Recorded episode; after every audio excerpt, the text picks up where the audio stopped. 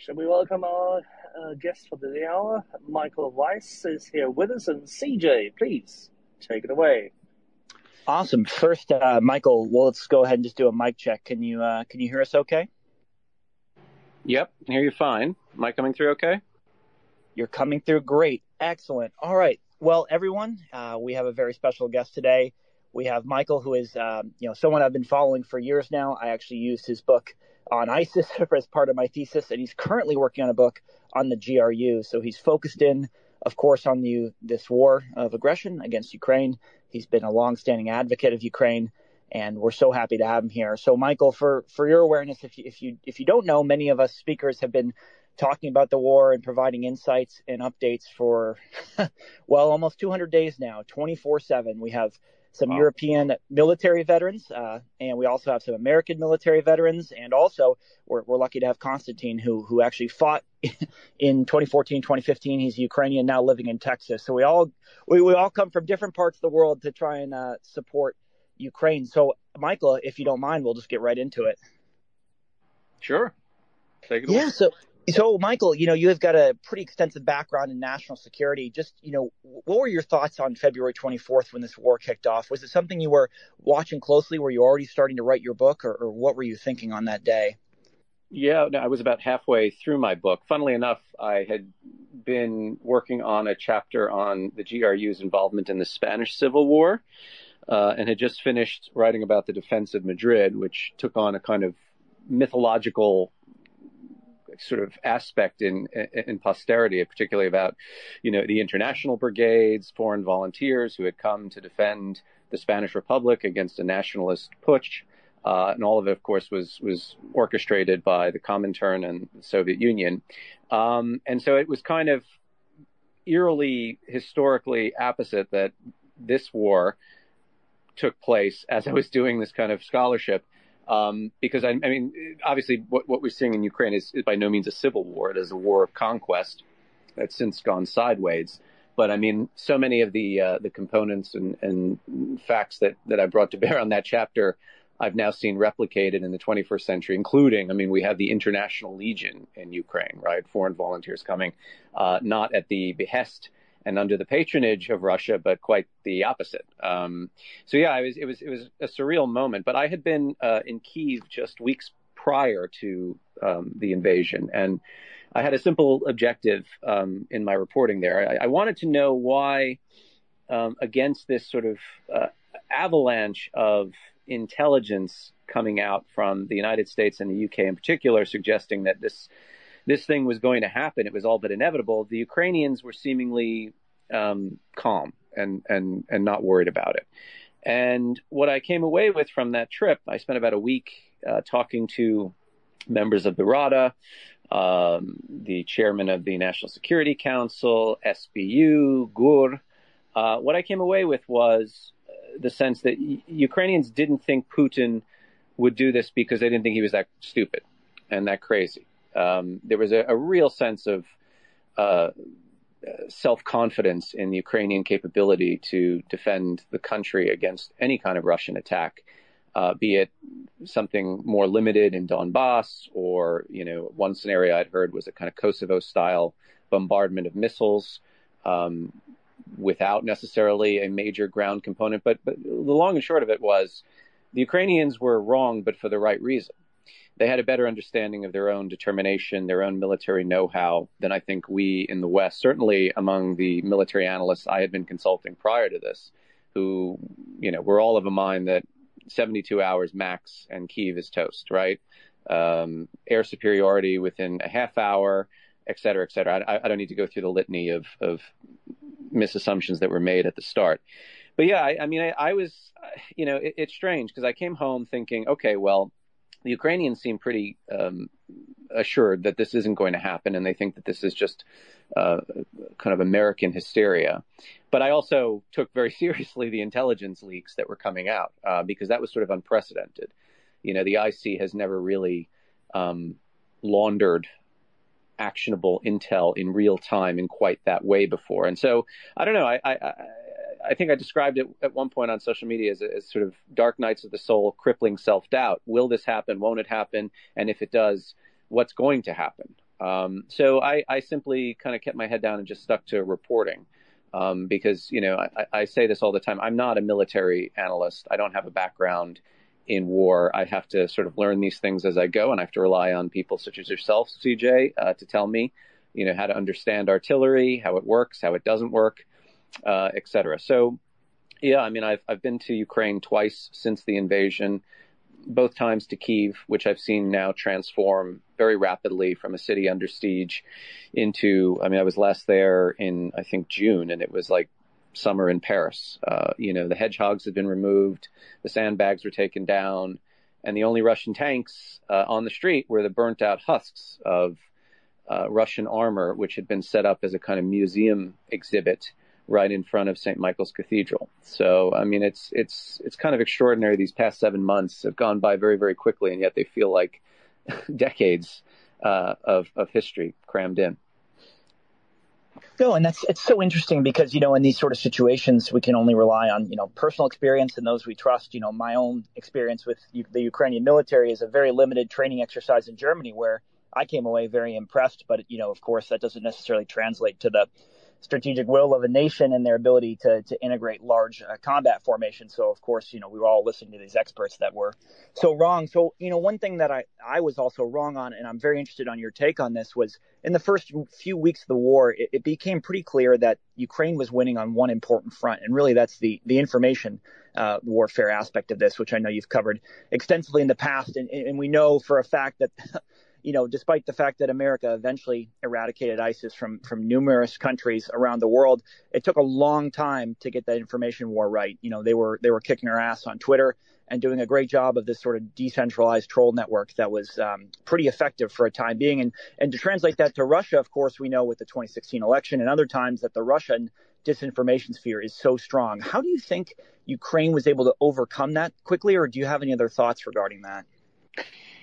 I think being under existential threat, having your country occupied for eight years, and then a looming crisis of you know your capital city falling, your president being taken hostage or executed, uh, and essentially just losing your independence and sovereignty, does remarkable things for human creativity and pluckiness. I mean, you, you mentioned ISIS. Look, I remember talking to guys in the State Department in 2014, 2015, who were I mean, uh, just just sort of paralyzed with with a failure to understand how ISIS had managed to radicalize and recruit from all over the world and do so in a way that was seemingly counterintuitive. Most totalitarian movements tend to hide their crimes and their atrocities. ISIS leaned into theirs, right? We all remember these videos. Um, Jordanian airman set alight in a cage, uh, the skin literally dripping, melting off his his his his bones.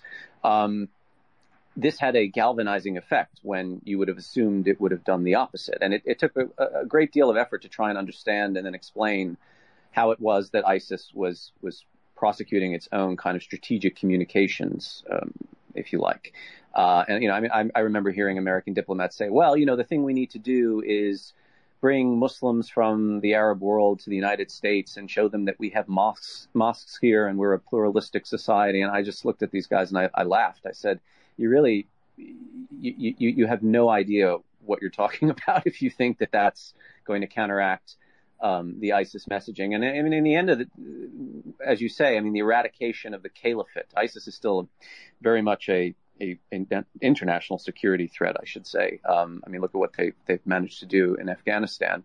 Um, but uh, you know, the eradication of the caliphate, the the, the demonstration of their weakness, of their failure, did more, I think, to dismantle their information operation than any kind of um, messaging from the United States. And, you know, look, when it comes to combating Russian disinformation and propaganda, I have to say, I mean, I've, I've been working on that for a very long time. I, I co-wrote a paper with Peter Pomerantsev in 2014 called The Menace of Unreality, which was largely premised on what the Russians had done uh, in terms of I.O. in uh, Ukraine right? And I mean, that paper looks very quaint and outdated in, in the rearview mirror because neither Peter nor myself had any idea that this would become a sort of global phenomenon in a way that it hadn't been since the Cold War. I mean, obviously you had the U.S. election interference operations. You've got Yevgeny Prigozhin, who doesn't just run a mercenary corps or a so-called troll farm out of St. Petersburg, but is now,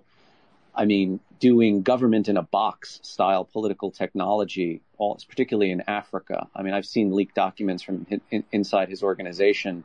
It's it's sort of like Paul Manafort on steroids. Um, so you know, the Russians very very quickly, and I think to most people's minds, unexpectedly, return to a very Soviet style of active measures. Um, I know that's become a bit of a cliche, but it, it, it's still a KGB term of art. I think it's it's well worth using. And the Ukrainians, look, they had several things going for them. Number one, um, the guys who are essentially running the war, particularly at the intelligence level. Um, I've interviewed some very senior officers in GUR, which is Ukraine's military intelligence service. They were in um, Soviet academies. They were basically training to be officers of the GRU until the Berlin Wall collapsed, until the Soviet Union, uh, or the empire, I, I should say, fell apart. So to them, they're fighting a mirror image. They know how the Russians think. They know their trade craft. They know their TTPs.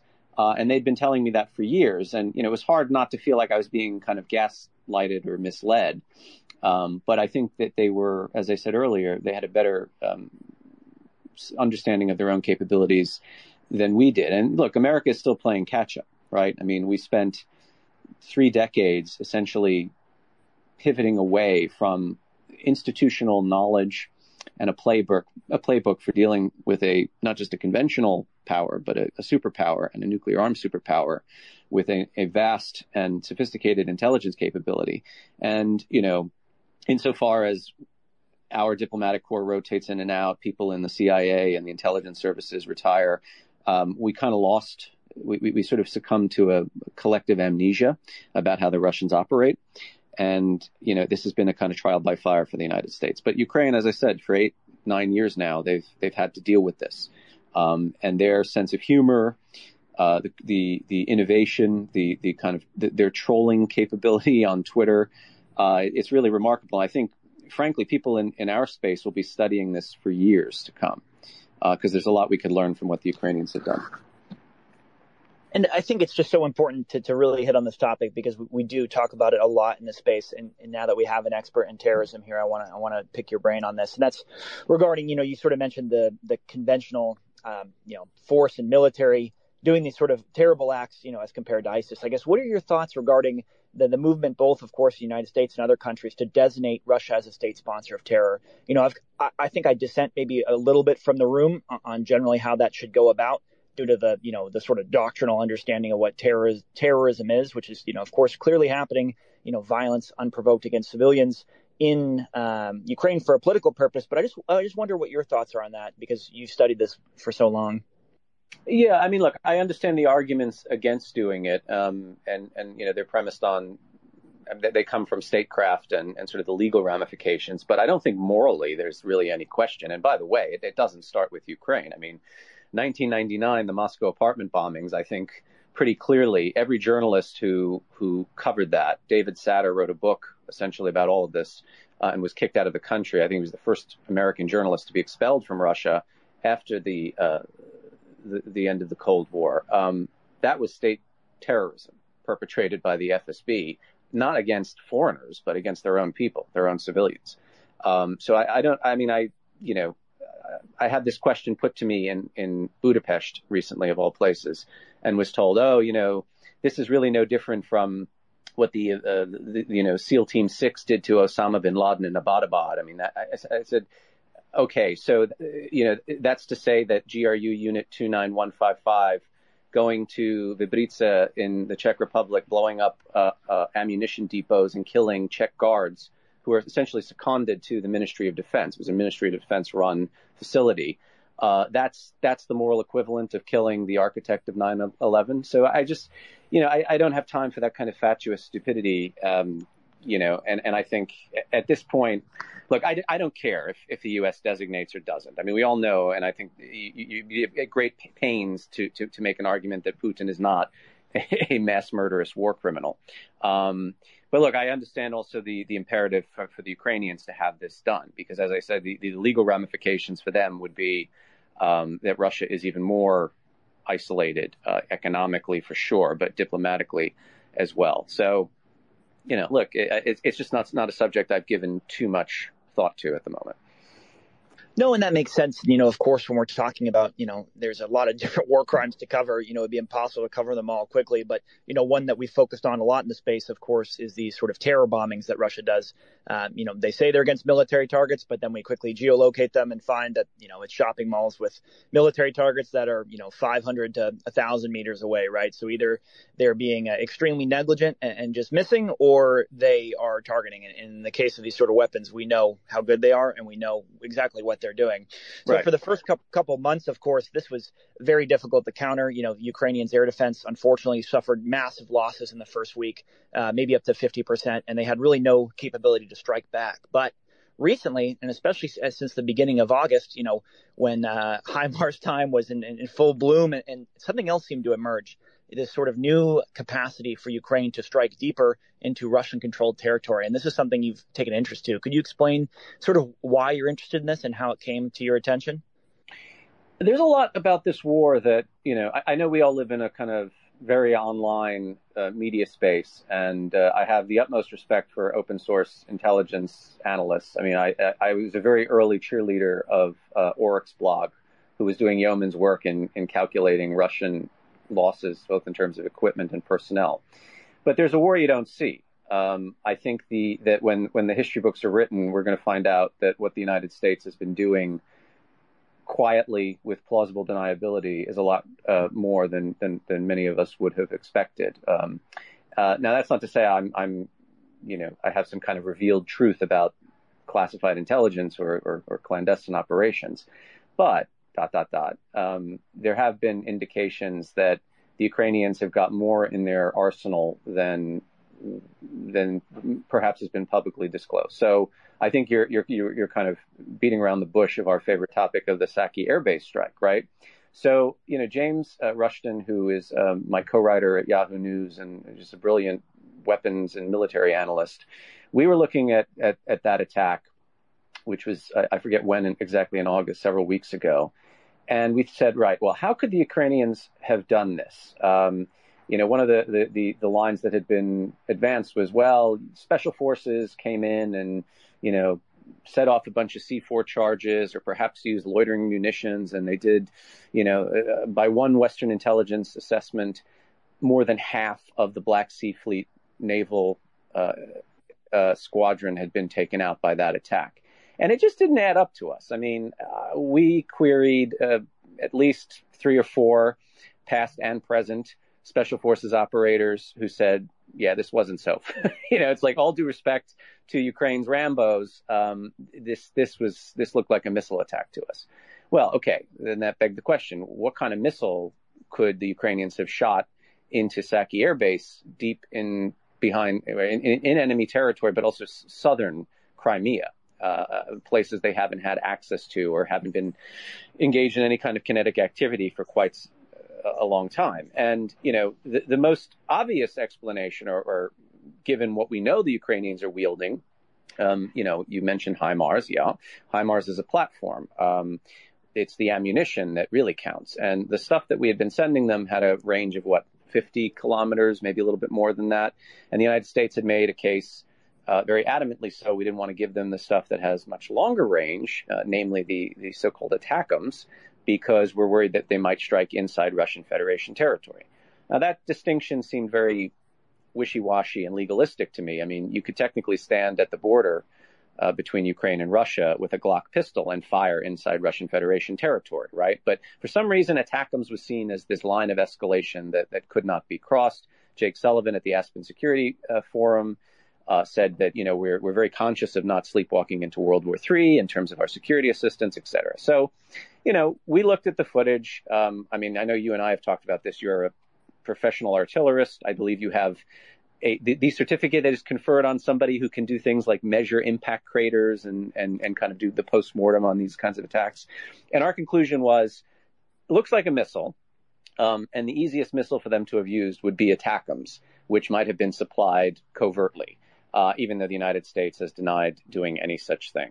Uh, now, I'm not wedded to the idea that it's got to be ATACMS. Another theory, um, one that I've heard advanced increasingly in recent days and, and also seems compelling is that the um, I believe it's Luch Labs or Luch uh, the the weapons industry uh, in Ukraine had been working on a, an adapt, adapted form of the Neptune anti-ship missile, but to turn it into a cruise missile.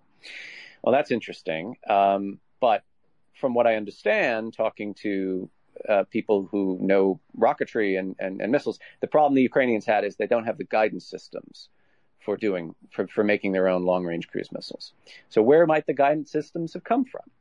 Another interesting head scratcher, right? So I, I don't have answers to this question, but I know that the official explanation, at least early days, you know, special forces commandos, ho- completely homegrown systems, none of that none of that passed the sniff test to me. And indeed, now you see, um, you know, I think uh, Defense Secretary Reznikov told the Washington Post it was special forces operators.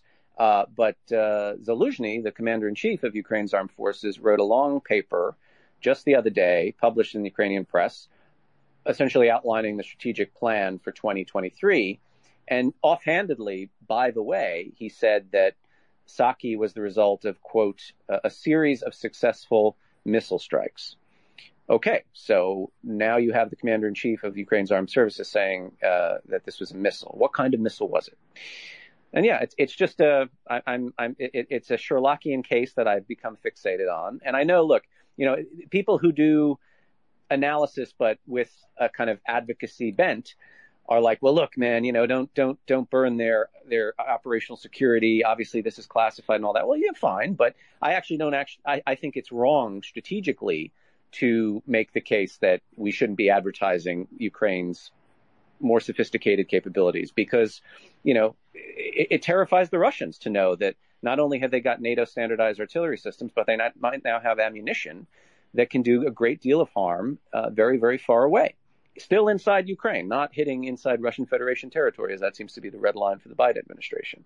Um, so yeah, I, am just approaching this journalistically as I can, and and if anybody has any insights and wants to reach out to me, particularly from Kiev, by all means do.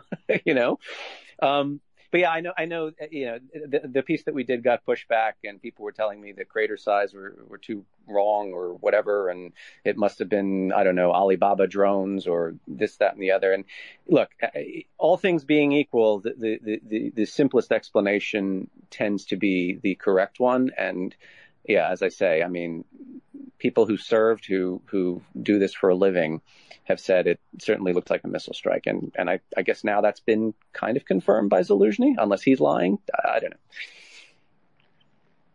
No, and that you know, I, obviously, you know, we talked early on to it, but I think, um, and there's enough consensus now that you know, barring a a change of um, you know, basically communications and messaging from the United States. This might be the best we have for a little while, but we're happy to hear the update. So uh, before we go to no, just, and, and, just another point on this, you know, a, a lot of the commentary, again, I, I, think we, we still, you know, in the Cold War, this was known as mirror imaging, which is to say the United States likes to view the behavior of its adversary based on what it would do under the same circumstances. And, and, and that was one of the biggest fallacies of the Cold War because the Soviets didn't behave like the Americans would. Uh, they did things that were batshit crazy all the time. They did things that just made no logical sense whatsoever uh, you know, it, it's not the Soviet Union anymore, Mutatis Mutandis, but the, the, the Russians do the same thing. And this idea that, well, it, you know, it, it couldn't have been ATACMS because the Russians would have called us out on it. Bullshit. Bullshit. They would not have done that. Remember, the official explanation is this was an accident. Someone was smoking a little too close to a, a fuel depot or whatever. They denied it, that, that it was a, a, a missile attack at all. So for them to then come back and say, oh, not only was it a missile attack or, or, or not only was it a Ukrainian kinetic operation, but they're using, uh, you know, uh, artillery ammunition that can fire, what, three, 400 kilometers away. What does that do for Rosoboronexport and their, their, their, their sale of S-400 air defense systems abroad? What air defense doing? Nothing because it can't. It cannot actually engage NATO artillery. That's the point and again, one of the one of the reasons I'm I'm still not ready to give up on the the ATACMS theory completely is put yourself in the in the, the position of you know the Pentagon policy planners, CIA. We've never seen we've never seen these these uh, NATO systems in active combat against Russian operated Russian military systems before. Ukraine is a proving ground for essentially what a NATO Russian war would look like. Um, what would be the intelligence haul from Saki Air Base if it was something that the Americans supplied on the sly? while denying they did any such thing. And I'm sorry, but you know, a, lot of people who who haven't reported on national security seem to think that when the U.S. government says wasn't us, uh, that they're telling the truth.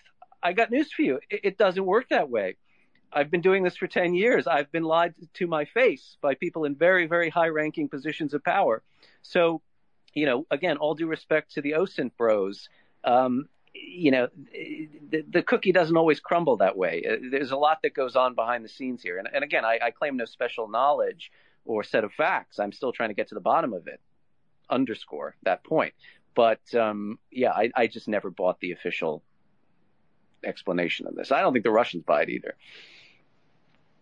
No, I, I, I don't think they do either. And I, I couldn't uh, agree with you more, Michael. They definitely – would not want to advertise if it was an American system because not only sales, but also just, you know, of course, the uh, confidence of so many different countries around the world would fall even more so than it has. So before we go to my last question here, we'll open up to the audience. Just remind everyone, of course, share and retweet the space. We're so happy to have Michael here. Uh, he's such a great asset to us to really understanding that sort of uh, specific point where politics and military meet where you know not a lot of us have worked at this time and really getting to the bottom of so many different important things in regards to this war. So before we go to hands here, uh, Michael, I want to ask you what your thoughts are in the last five days. Right, there's been some thoughts that oh Kherson uh, failed, so Ukraine shifted to you know Kharkiv. There's some thoughts that it was always a, a feint to draw Russian troops into Kherson, and there's some that are saying now even well, they just took this land in Kharkiv uh, temporarily, and it'll soon be recaptured by Russians. What What are your thoughts about this pretty stunning advance we've seen recently?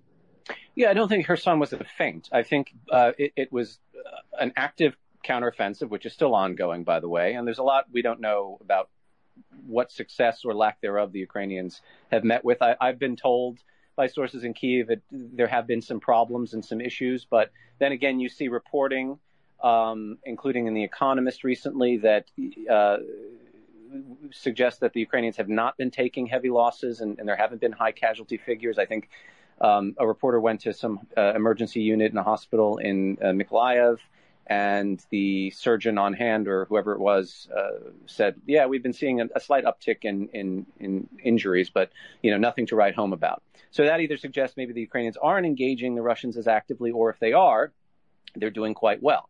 But Kharkiv, I think, I think there there is a, a, an aspect of truth to what you say. I wouldn't call it a feint because I think that term has really belongs to Russian trolls um, whenever they feel like, uh, you know, they're losing terribly. It must be some kind of masterminded strategy on the part of uh, the general staff that it's a, it's a feint. You know, we're not actually getting our asses kicked. But I do think there was a, a kind of sly information operation here. So for weeks and weeks, when I was in Kiev last in June, I was being told Kherson has to happen before the end of the summer, owing to a lot of reasons, including the, the change in weather, et cetera. So uh, there was a lot of, of, of investment in this. But I do think that part of the strategy was, yeah, this means that the Russians are going to now draw their battalion tactical groups away from other parts in the front line, particularly Donbass, bring them down south because they know the Ukrainians can fight better there. And also resupply is going to be more of an issue because you have to travel, traverse more of the country, more kilometers. Um, Saki, again, was probably a way to divert uh, Ukrainian, uh, sorry, Russian air power um, and make, make them have to fly longer for sorties to defend Kherson. So all the while, you know, Kharkiv, became increasingly less defended defended by by the, the occupiers. And yeah, all of a sudden the, the Ukrainians announced this surprise attack. Now look, I'm I'm, I'm being very cautious about what I'm seeing because you, you kind of have to be in this game, and I, I'm waiting for more visual confirmation.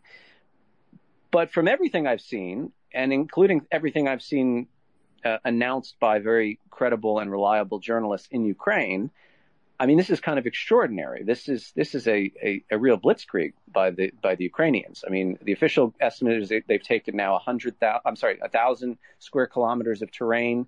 Um, you know, yesterday it was we've recaptured land roughly the size of Singapore or New York City.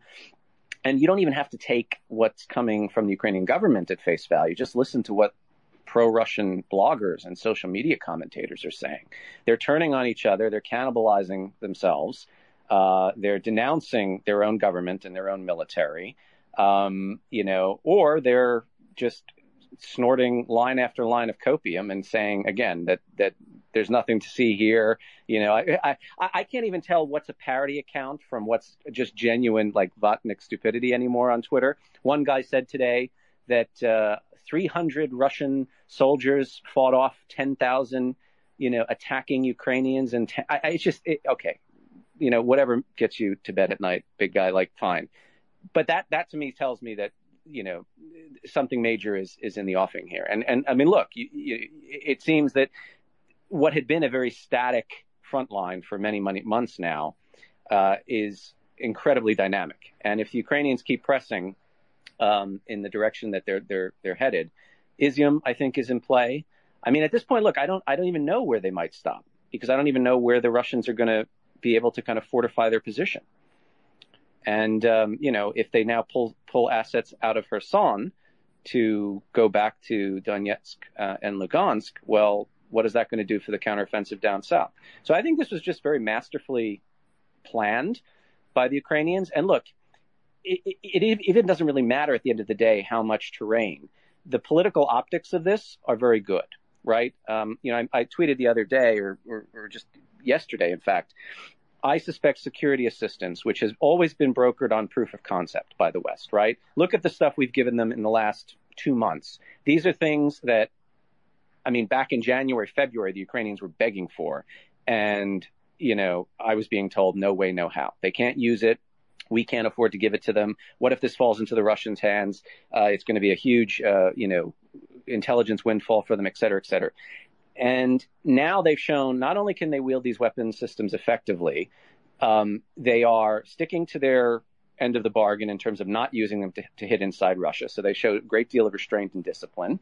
Um, and, you know, maybe it's time to expand the shopping list or, or to start ticking more items off the shopping list rather, give them the kind of things that they've been asking for for a while. So already, you know, you're now beginning to see, you know, Norwegian um, Hellfire missiles land, you know, the portable land-based variety being sent. Uh, I know that we've already sent NASAM air defense systems. Uh, again, if they don't already have ATACMS, might they get it in future? Well, if I was in the Pentagon, or Christ, even if I was Jake Sullivan at this point, I would say, honestly, uh, you know, I trust them to use that kind of ammo. I mean, they're they're they're, they're clearly very gung ho about retaking Crimea, or at least they're they're telegraphing that that fact. Um, so yeah, I, I, I just think that um, this was the kind of thing they had to do. They had to show that they can go on the offensive and succeed, and they have done that.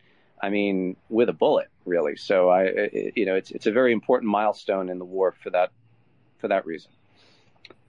CJ, if you don't mind, um, first and foremost, yet again, uh, Michael, thank you very much for sharing this with us. And I think it's very important, and what you just highlighted goes through the whole timeline and showcases how the coalition of the willing is now actually waking up to the fact that the Ukrainians should always have been trusted, as yes. many of the founders of this space, who are, have been serving officers or are serving officers of the Canadian Armed Forces, have been telling them because, uh, for example, Colonel Melanie Lake uh, had been for 18 months prior to uh, the outbreak of this war, the last commander of Operation Unifier which um, assisted in training, guidance, uh, trained more than 36,000 members of staff, uh, officers, NCOs, special forces, um, for about seven and a half years in Ukraine. And as uh, Melanie Lake always stresses, both sides learn from each other. And um, yes. she found it extremely engaging when she arrived, she said um, that confirms what I think you will have read also from other parties already that um, the Ukrainian special forces and part of their officer corps had already developed to a point that they were more than equal to a Western army in Western Europe, and that some of their capabilities were very, very much geared to that kind of uh, decision making, which we require of our younger officers and specifically of our NCO corps. Yeah. And that therefore they were in a completely different mindset, state of preparation, and anticipation also of what could occur and what they should be doing as a modern, what I would call Western army. And I think you just highlighted it, that this trust, unfortunately, um, had not been extended or had not been given to them by a number of the politicians, less so the defense establishment. I think that Secretary Austin, as a solid warrior, and by the way, a compatriot of CJ's, um, certainly understood this. Yeah. Well, I think also fundamentally the president of the United States understands this in a way that a lot of his um, advisors do not. I mean, I can tell you, I heard it from somebody fairly high up in the administration um, who is personally close to President Biden that, you know, the NSC does what the NSC does. Um, they take their sort of on paper assessments um, and say, well, this is how things can go wrong. This is why we shouldn't do X, Y, and Z. And, you know, eventually this works its way to the president's desk and he says, look, uh, I disagree. I think that's being overly cautious. And as you just said, you know, nothing succeeds like success. The Ukrainians have shown that they can defy expectation time and time again. And so, you know, look, I, I, I can be critical of, of what the United States failed to do prior to the invasion. You know, I mean, if we had copper bottom proof that the Russians were coming in down to the very date and hour, we should have been equipping the Ukrainians with, with more than just javelins, frankly. And, and we certainly should have been doing more than preparing them to fight um, an insurgency or some kind of guerrilla campaign premised on the, the belief that their conventional capability was going to be completely destroyed. Uh, that said, um, you know, as I, I, mentioned just a few moments ago, what they get, what they're, they've been getting today are the kind of things that I was told they'd never get. Um, so what they'll get tomorrow are probably things that we're, we're being told they, they simply can't use today. Um, and yeah, I quite agree. I, have talked to a lot of people, I mean, who are either in, you know, NATO allied countries or even in the United States who've been rotated in and out of Ukraine for even before, frankly, uh, 2014, going back to about 2010, who have always come away impressed by the Ukrainian um, uh, adaptability to new, um, uh, you know, to to to, to Western uh, military exercises. To, I mean, if you if you look at the reporting, for instance, on their absorption of NATO equipment, you know, you, you hear an estimate like, oh, it'll take them what? I'm making this up, six or seven weeks to learn how to use HIMARS, and then it ends up taking them four. Why? Because they're not sitting around the base in Germany, you know, drinking beer and having a laugh. I mean, they're not taking lunch breaks. They're there to learn. And again, this comes back to this is an existential thing for them. We in the West, it's very easy from a faraway country to look on this crisis as a game of, of Stratego or so some kind of, you know, abstract uh, phenomenon. To Ukrainians, it's not. This is, this is, it affects every single person in the country. Um, because every person in the country knows somebody who's been killed or, uh, you know, lost their home, is now internally or externally displaced and you know necessity has proven to be i think the, the, the greatest virtue for them uh, at all levels. Again coming back to the information operations um, their sort of troll game on twitter uh, to the way that they can can wield weaponry. Let me go back to the one point you just highlighted about the weaponry which may have been decided already in Ramstein but not yet communicated. Uh, i find it always quite charming to see how uh, the various layers of journalism um, fail to understand what actually is being communicated and why certain things are not being said. You even highlighted that you have news for people who actually are still so naive as to believe everything they're being told. Now, our yep. Finnish friends, our Finnish friends do the best, I mean, the best possible press conferences one could ever do, but that obviously goes hand in hand with their general character. They go out there and say, well, we've decided to give another 500 million of eight. And that's where it ends. Right. And the next question is answered with, well, we just said what we had to say. Thank you. Bye. And turn around. That is actually quite charming from my point of view. But, and, and it is very conducive because why would we have to, in the public, know all of this? Why should we expect to know this? If I mean, unless of course we were to think that this is just you know kind of a conflict as opposed to a real war. And yeah. this is where I would have challenged now um, and I think you tend to agree with this, that the overall communication of the leaders in the West is not quite conducive for the public to understand that we are at war. Yeah, and I think there's another element at play here too. And and you know, look, I hope somebody really does a review of the military analytical community and how just completely horribly wrong they were about how this was going to play out. Um, and when that review is done, I, I, hope it really makes a lot of people, uh, many of whom still, for some unknown reason to myself, command a great deal of respect and authority, or at least seemingly so online. Maybe offline, it's a different uh, story. But you know, I, there's a, a, kind of arrogance of expertise. Um, you know, I've seen long, long Twitter threads by people who who writing articles saying, you know, arming Ukraine doesn't matter because they're, you know, they're going to be, they're going to lose their sovereignty in in days, and they do a long thread explaining why they were wrong, and then they come up with the conclusion, actually, I wasn't wrong. You know, it's just, oh, the Russians didn't fight the way I told them to. That's the, I mean, what, what, what, what is that? You know, it's just a complete and utter failure of imagination. And look, I mean, I, I go into this thing and I continue to go into this thing saying, I don't know anything. Like I have to find out. I'm I'm dead set to find out what is actually taking place. I don't read Foreign Affairs. I don't read Foreign Policy magazine anymore. I don't read the New York Times op-ed page. I, I was thinking just today, how many how many how many drafts are open on people's you know laptops right now with headlines like here's where the war gets complicated or oh gee now it's time that you know because Kherson hasn't been recaptured. It's time for Ukraine to cut a deal with Russia. I mean, again, people get ahead of their skis all the time, you know, and uh, I can only I can only advise, you know, it's hard enough trying to apprehend what's taking place in real time, much less, much less uh, making these kind of grandiose predictions for even the short-term future. I, I think it's folly you know and and i think unfortunately a lot of people still haven't gotten over being so badly wrong about this. Um, and it's it's it's continuing to affect our ability to come up with good policy, to think creatively. I mean, you know, I never worked in government and I never planned to, but you know, I've seen the way bureaucrats go about their job. I see the way that, you know, they're fearful of of putting a foot wrong, taking risks. Well, the Ukrainians, they don't have any of these compunctions because again, they can't afford to. So they manage to do things that they're told all the time they simply cannot because they, they don't have the capability to do.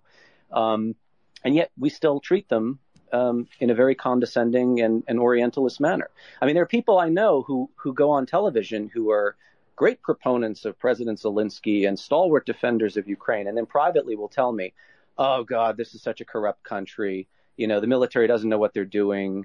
You know, I, have heard people refer to generals in the Ukrainian uh, army as morons, uh, all, all behind their backs, by the way, not out in public, right? Out in public, it's you know the the, the, the blue and gold standard on Twitter and uh, you know hashtag Slava Ukraini and all this stuff. So I think there's a great deal of condescension and contempt that needs to be eradicated from people who are working this file. I mean, you know, I go to Ukraine regularly because I feel like it's the capital of the free world. I feel like it's where it's a place where where where people have a sense of priority, and they're not obsessed with navel gazing and penny ante culture war bullshit. Um, for them, it's life and death, and it, it it's a shot in the arm to me. And I feel like maybe more people need to experience that to understand exactly what's at stake here, and why the Ukrainians can indeed be trusted in ways that, you know, we've been told for years they cannot. Well, it is a statement in the vein of Hemingway, isn't it? The shot in the arm. That yeah. uh, both the adrenaline and the endorphin released, as we would call them today, in battle and in existential crises, do focus your mind. War is a great crystallizer and a mm-hmm. great normalizer also. And that is what people obviously have failed to have had for quite some time because they did not understand the impact of those wars in Afghanistan and Iraq. Don't want to go right. too much into that political political minefield, but let's maybe reel back to the one point as to the announcements. Now, when asked at uh, the presser at Ramstein, where, by the way, uh, Secretary Lloyd Austin did what um, we here in the space had advocated for quite some time, since at least mid March, that he eviscerated a very unruly and slightly gloom and doomy and Russian narrative infused, TASS uh, propagating Reuters question, which uh, can only be dismissed as something utterly ludicrous, and you just highlighted it. They had their headline and their text written. They just wanted the confirmation that Austin could somehow be ambiguous in addressing the question as to whether this offensive would actually be slow and tired and not working. And then he just ripped into that reporter. That was grand. Yeah. was fantastic. Loved it. I mean, everybody here in this space, trust me, you have about a, a thousand three hundred people now listening actively directly on, on Twitter, most of whom are regular listeners who've been with us for many months. Many of them have served. Many of them are experts in their field, whether that is energy or economics, finance, uh, logistics. It doesn't really matter. And they've been from all walks of life across most NATO nations or free nations we don't take this so lightly here. I think at that point in time when that presser was running, and we, of course, as always, 24 7 were live, I saw a level of enthusiasm breaking out here you can't imagine. Yeah. But that's not the point I wanted to make. Lloyd Austin says, upon the request of a German journalist, let me paraphrase and summarize this, as to what about those M1 Abrams and Leopard 2s? And he simply said, it's a work in progress. Those are those weapons you just indicated earlier. What about the F-16s? I mean, also a work not. in progress. He was not. Also a work in progress. I mean, they will get F-16s. I know, I know. I just said before, don't make predictions, but okay, I'm making a prediction. Eventually, Ukraine's air force will be equipped with F-16s. Full stop. Absolutely, 100. Um, percent And already, I I can tell you that there there you know planners in Poland who are working this very assiduously now. So again, can you imagine seven months ago, F-16s to Ukraine? you know, they, they, we couldn't even give them MiG-29s from Poland because members of the Polish cabinet shot their mouths off about something that was supposed to be covert. They ended up getting the MiG-29s, I believe, but probably again in, in a roundabout manner. Anyway, I mean, look, um, as I say, the, the expectations um, have been so upended uh, and even for myself, look, I, I, I came away from that trip to Kiev thinking, my God, I mean, are the Ukrainians, you know, in for a surprise? I mean, what, what I've never seen. I, I, thought it was it was the, the recourse of the ostrich, you know, that nobody wants to acknowledge what's going to happen. But they they were my tutor. They said, you know, he wouldn't do it because he's not that stupid. Well, it turns out he is that stupid, but he couldn't do it, and they were right about that. Um, and look, this is not to say that there aren't. I mean, I could I could you know, tomorrow decide to pivot to here are all the problems with Ukraine, from the economic sector to civil society to the government sector. I could just bang on about that. But it's not, for me, it's, it, I mean, it, it's beside the point. It's not the priority. The priority is win the war. Priority is help them keep their sovereignty and their independence. And, you know, essentially, I mean, I think, I know President Biden got very upset with Lloyd Austin when he, I forget who he said it to in the press, you know, our, our strategic objective is to ensure that Russia doesn't have the capability to do this again in the midterm. Um, and that was characterized as a gaffe. That's not a gaffe. That's just logic. And it's you know? the stated aim in the national security policy, by the way, as well. Yeah, yeah. I mean, I, you know, like what what what the the, the, the kind of pro-Russian trolls and the tankies of the world um, think the United States is doing I only hope the United States does. you know, truly. Uh, yeah, I mean, the, the, you know, if you now understand what this regime is in Moscow, and I think, fortunately, by and large, the general population of the West does understand it. Um, of course, the political classes, the you know bureaucracies will come up with rationalizations or ways to mischaracterize things, but but the man in the street knows what Putin is. Why on earth would you want to allow Russia to save face or to come away with this with uh, you know a war machine that could possibly threaten one of the frontier states, uh, not just in the mid-term future, but in the long-term future. You know, go to the Baltic states, go to the, go to the smaller countries that join NATO because they need collective security because they could not do with a population of 1.3 million, such as in Estonia. They could not do what Ukraine has managed to do. Um, ask them, you know, how do you well, see this shaking out? Or, or, or, you know, what about visa bans? What about labeling Russia a state sponsor of terrorism? What about you get very different answers from what you you you you, you get in Washington and and Paris perhaps less so in London these days. Michael, I'm based in Tallinn. You're based in Tallinn. Oh, okay. I didn't know that. Yeah, I'm the home of the CCD, COA, uh, CCOA of NATO, the cyber headquarter, the home of the free, the home of the people who've been donating the highest level of their GDP and uh, a hell of a lot of material to Ukraine. And uh, this afternoon, as you quite rightly said, we had um, Kristaps, uh, who runs um, um, the Eastern podcast, um, on our space yet again. We have a lot of people here from Finland, from the Baltics. Yeah. Many people who have privately in their organizations supported, donated, arranged cars, work in government, in finance, in the military.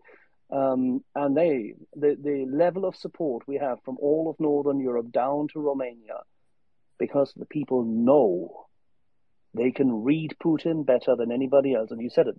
The, the average John and Jane Doe in the street do get it better than the bureaucrats. Well, also, you know, I, I, remember, I remember the kind of, you know, the, the, the, the sort of sniveling contempt and condescension, uh, the, certainly coming out of the American press corps when uh, the late Donald Rumsfeld used the term New Europe. Well, I didn't think he was off base at all um, in in kind of making that bifurcation between the old and the new. And in fact, I mean, I've I spent the last ten years traveling through much of New Europe um, and seeing exactly what I think he meant, um, which is a, a, far more.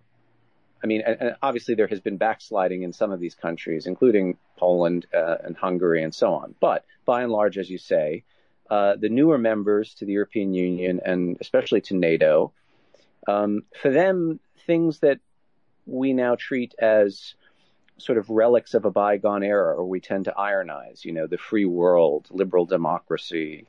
Uh, you know, again, th- this is no joking matter. This is not something that that they they do memes about on Twitter, um, because for them it's everything, and it and and within living memory they did not have it, and they know then therefore the cost of losing it, which I think a lot of Americans do not.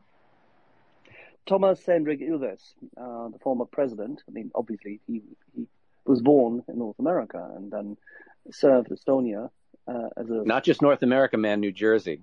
Don't mess with I the Jersey boy. well, he is a former neighbor of ours, so on the same street on Pikk, and uh, obviously he was a, say, well-serving liberal president of the country, and uh, he is one of the staunchest defenders of Ukraine because it matters to him a great deal because Estonia, his original home, even if he wasn't born there, and he was only not born there for one reason, it's the Soviet Empire, with its genocide of the people in the Baltics, forced families to emigrate. But before I go there, very quick question. We have hundreds, literally hundreds of questions and feedback. I hope you have a little bit of time for us. I have a little bit of time for you. Then I have to write about the Queen, which I never words I never thought I would say in my life. But there you have well, it. Well, well, I can give you one for that. As you said earlier, before I go, to our friend uh, John Rid, very quickly, the Queen was the one who supposedly was quoted yet again because Blunkett came out, the Home Secretary, who highlighted that he, he had to apologize to the Queen that his dog was barking at an uh, say official reception where Mr. Putin was there roundabouts, and where she then quipped, "What? The dogs have an instinct. Yeah, well, I mean, you know, Putin, who managed to convince Angela Merkel that Nord Stream 2 was good, but at one of their earliest meetings, I think he brought his was it a German Shepherd? No, it couldn't have been yes. that on the nose. No, was it? Yeah, it was. It was a German was Shepherd, the, right? Knowing that she has a fear. East German Shepherd, yeah. An East German Shepherd, even worse. Knowing that she's got a, a deep fear of of dogs, which I can't understand. That that's another mark against her, as far as I'm concerned. It should have been a a telling sign to Western intelligence that the German chancellor doesn't like puppies. Anyway, well, it goes turn it over further. to the questions. He, he managed, yeah, he had managed to convince, don't forget, Gerhard Schröder beforehand, and Mr. Frank-Walter Steinmeier and Olaf Scholz as General Secretary of the Social Democrats that Nord Stream 1 is perfect and an absolute must. But I don't even want to go there because they could all be, the Germans say, put them all in in a sack and hit them from the outside. You will always hit the right one. John. Thank you very much, Axel, and thank you, Michael, for joining us today. Um, I, I, wanted to ask you, given your background uh, studying the GRU, Um, clearly, it's been widely spoken about and written in excruciating detail regarding the FSB's many failures prior to the invasion beginning on February 24th. You know, whether it be intelligence collection, preparing the battlefield, recruiting local collaborators. They, you know, their efforts failed enormously uh, across the board. Um, do we have any insight into how effective GRU operations or even SVR operations were, you know, preparing for February 24th? Well, I mean, most of the reporting I've seen, and, and if you consult people like Andrei Soldatov, you um, the line you get is that this was really the FSB and it was the FSB Fifth Service because, you know, keep in mind, I think when when Russia invaded Georgia in 2008, a lot of the intelligence work that went into um, kind of preparing the, the, the ground for that invasion was done by the FSB because to, to, to, to Putin and to the Siloviki, they, they consider these countries to be not just the near abroad, but essentially spiritually part of Russia in a sense. So for them, it was a domestic issue. It wasn't a foreign one. Now you look at where the GRU has been sent over the last decade, uh, the UK, um, Bulgaria, um, the Czech Republic, the Netherlands. I mean, they, they are the traveling roadshow of Russian intelligence, right? Uh, and they do the this sort of they're kind of a battering ram of operations, whereas the SVR is more into either running agents or just pure intelligence gathering. Um, so now, evidently, because uh, Beseda, whether or not he's under house arrest or has been disgraced. I, I, don't know. There's been kind of contradictory stuff coming out on that, but uh, it does seem that this file has been taken away from the FSB and now handed to the GRU. I mean, Georgia was a nadir uh, in the fortunes of uh, military intelligence, uh, and I think uh, the the service has spent the last decade plus building back up their capabilities. And I know that you know Crimea was largely a GRU operation, and that went flawlessly uh, for the Russians, at least as, as Putin sees it. So I think, um, and, and, this is the kind of thing that they're essentially meant to do. I mean, they are the military intelligence service. It stands to reasons they would be more involved in the war effort. But, you know, you could have the best intelligence service in the world, and it doesn't mean anything if your army is crap, your logistics don't work, your equipment is breaking down, you're running out of fuel, the morale of your soldiers is in the toilet. Uh, so I, I, don't see the GRU getting involved here being any kind of game changer for the Russians. I think John had a follow-up observation before we go to um, Antti from Finland and Peter Doran, who sits somewhere in the Beltway uh, at this point in time, I think. Um, John, you had a, an observation which we had beforehand made many times when looking at uh, those wonderful HIMARS systems and their rear. Oh yes. So the uh, the enclosures or the pods, as they're commonly known for uh, GMLRS and ATACMS. After much digging, I was finally able to find a halfway decent image of the rear panel of a standard ATACMS enclosure, and it turns out um, it is visually distinct from the rear panel, or I guess lack thereof, on a GMLRS enclosure. Um, so uh, I, it is possible to visually tell them apart by looking at the rear of the enclosure. It's difficult because the ATACMS enclosure is designed to look like a GMLRS enclosure, but right. it is doable. Well, that's that's exactly what Thomas uh, Theiner, who is an artillery specialist who's in the Italian army. I mean, I, it, it's it's kind of fascinating the granular level of detail that he's got on this. But it, he essentially said that, right? The the the pod for all HIMARS is, is basically the same size. But, you know, with the, the, the ammunition that we're giving them now, there's six missiles.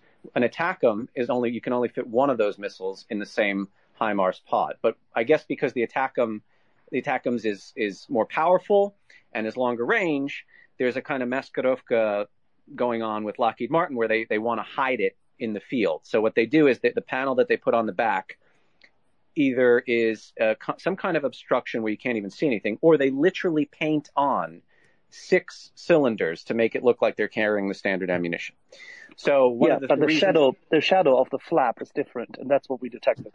Right, and and so you know, James and I, one of the the, the bits of data that contributed to our theory that this could be an attack and strike on Saki was we managed to geoloc- geolocate a HIMARS in southern Ukraine, actually north of Crimea, tellingly enough, that had this pod or this this obstruction on the back.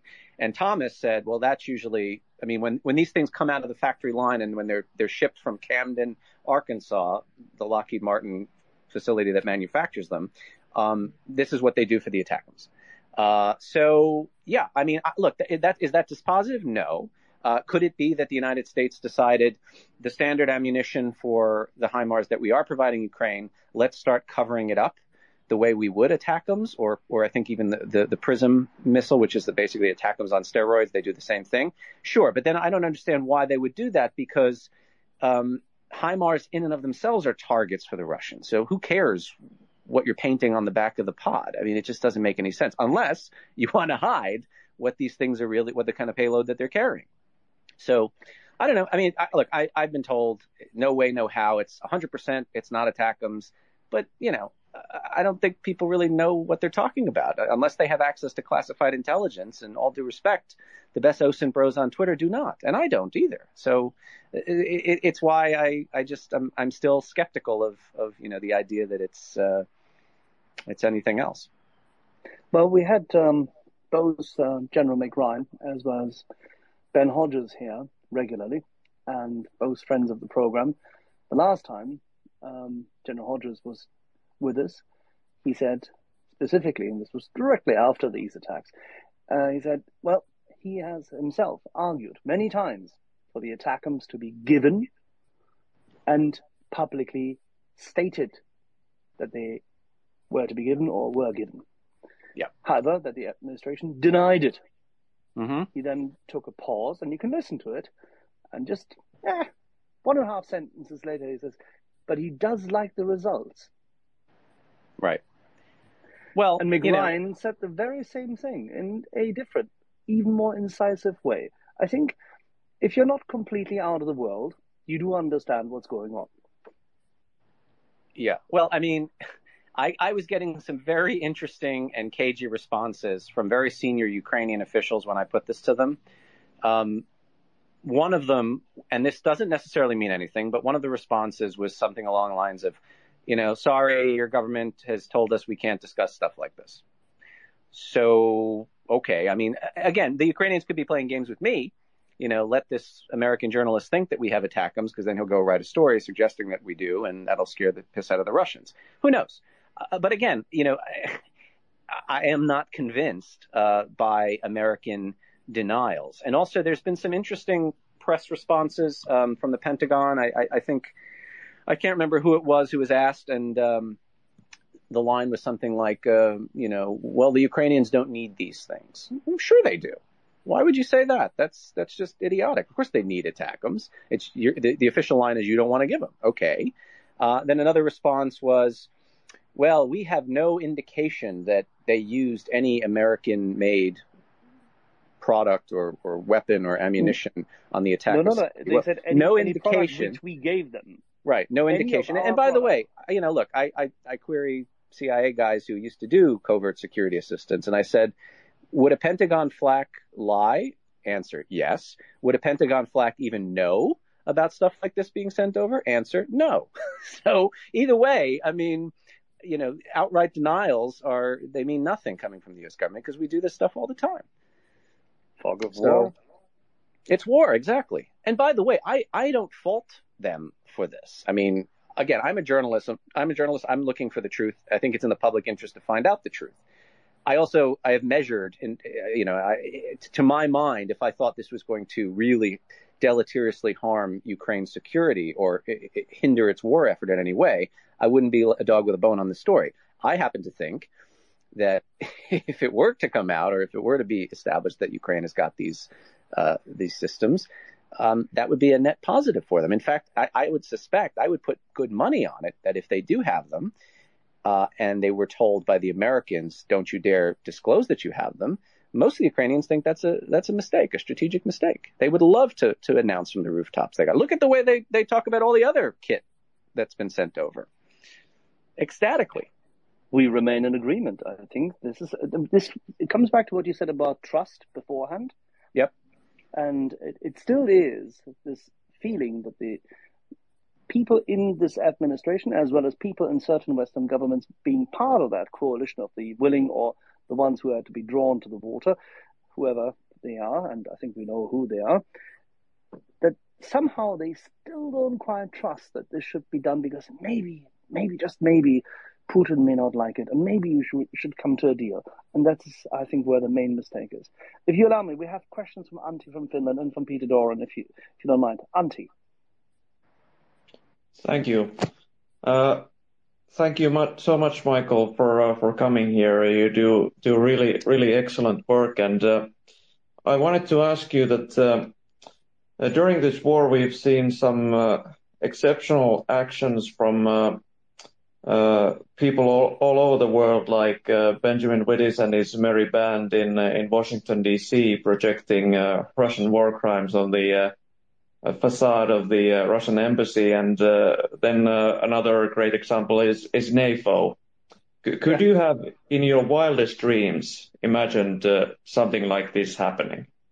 No. And I'm so glad that it has, and I am so glad that the United States government has absolutely nothing to do with it, because if they did, it would have been an abject, cringeworthy failure. Um, I was in Lithuania in, I want to say, 2015 or 2016, and I had a briefing by their MOD. Um, but before that briefing, I had met with one of the founders of the Lithuanian Elves. So the Elves were just a collective of civil society actors and patriots who decided to band together uh, using I forget what platform and essentially push back on Russian trolls. Um, and they succeeded, eh, you know, well beyond what anyone could have anticipated. And I remember asking Lithuania's MOD at the time, you know, what's your relationship with the elves? And they said, there is none. And we want to keep it that way because the minute the government gets involved, it all turns to shit. So, you know, I, I, I absolutely love it. I find it hysterical when I see, you know, the Vatniks and the, the, the, the, the tankies on Twitter accusing the CIA of doing NAFO. I mean, if the CIA could do NAFO, all of your conspiracy theories about what the United States is capable of would be true. you know, I don't think honestly, and, and I'm sure the CIA would admit that. Um, you know, yeah, it's it's it's it's it's remarkable. And I interviewed early on um, Kama and uh, Matt. You know, Matt is a, a, a tankist and served in Afghanistan, and I think his tank got blown up. Um, and uh, you know, I said, "How did this come about?" And they said, "Honestly, it's just we were shit posting, and then other people saw us, and they started shit posting, and then I forget the the exact precise origin of the um, the the dog avatar, but it just became this kind of cottage industry. And I, you know, on Discord, I've I've been allowed into that forum, um, and I, I see the people who are involved and the way they discuss it, and it's it's yeah, it's it's it's incredible, uh, and it, it has so set the cat amongst the pigeons with the Russians and their surrogates and agents of influence that, I mean, I just I piss myself laughing all the time. Um, humor works. Humor does work. Humor does, and, and the, the thing about it is the it's the anarchic, uncontrollable and uncontrolled aspect to it. So that's the thing. If this were done by some Ministry of Defense or some intelligence service, it would not be as chaotically brilliant.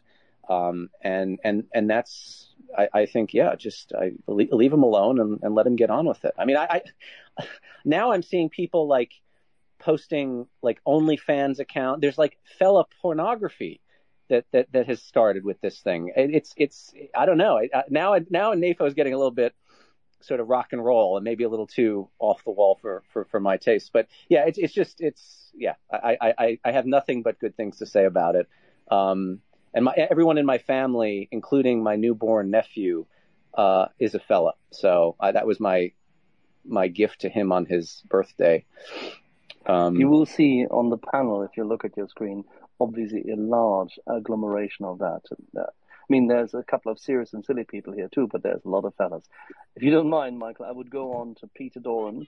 Sure. And then afterwards to Imperius and then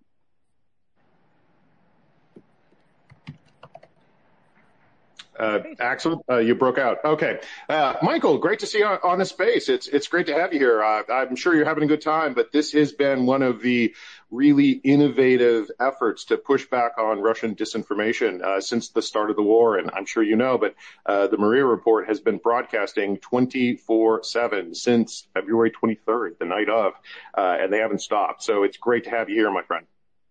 Great to be here, and nice to finally meet you, I guess, virtually. I know we follow each other on Twitter. Michael, I, have got two questions for you because um, I hope actually you'll indulge me, but I think they're both very pertinent. One's on uh, disinfo, and the other is on U.S. policy. Uh, you were talking about how effective the NAFO fellas have been because it was so dispersed, because a Ministry of Defense was not in command of it. Uh, we've had a debate on this space for a very long time now asking the question uh, Has Russia been effective in its info war against the West, in its spin? It, confusion uh, against the West uh, in support of its uh, objectives in Ukraine. On this space, we've had people from uh, Africa, from Latin America come on, and they literally just repeat rote and verse uh, Russian talking points. Now, this space is very good at dispelling those points.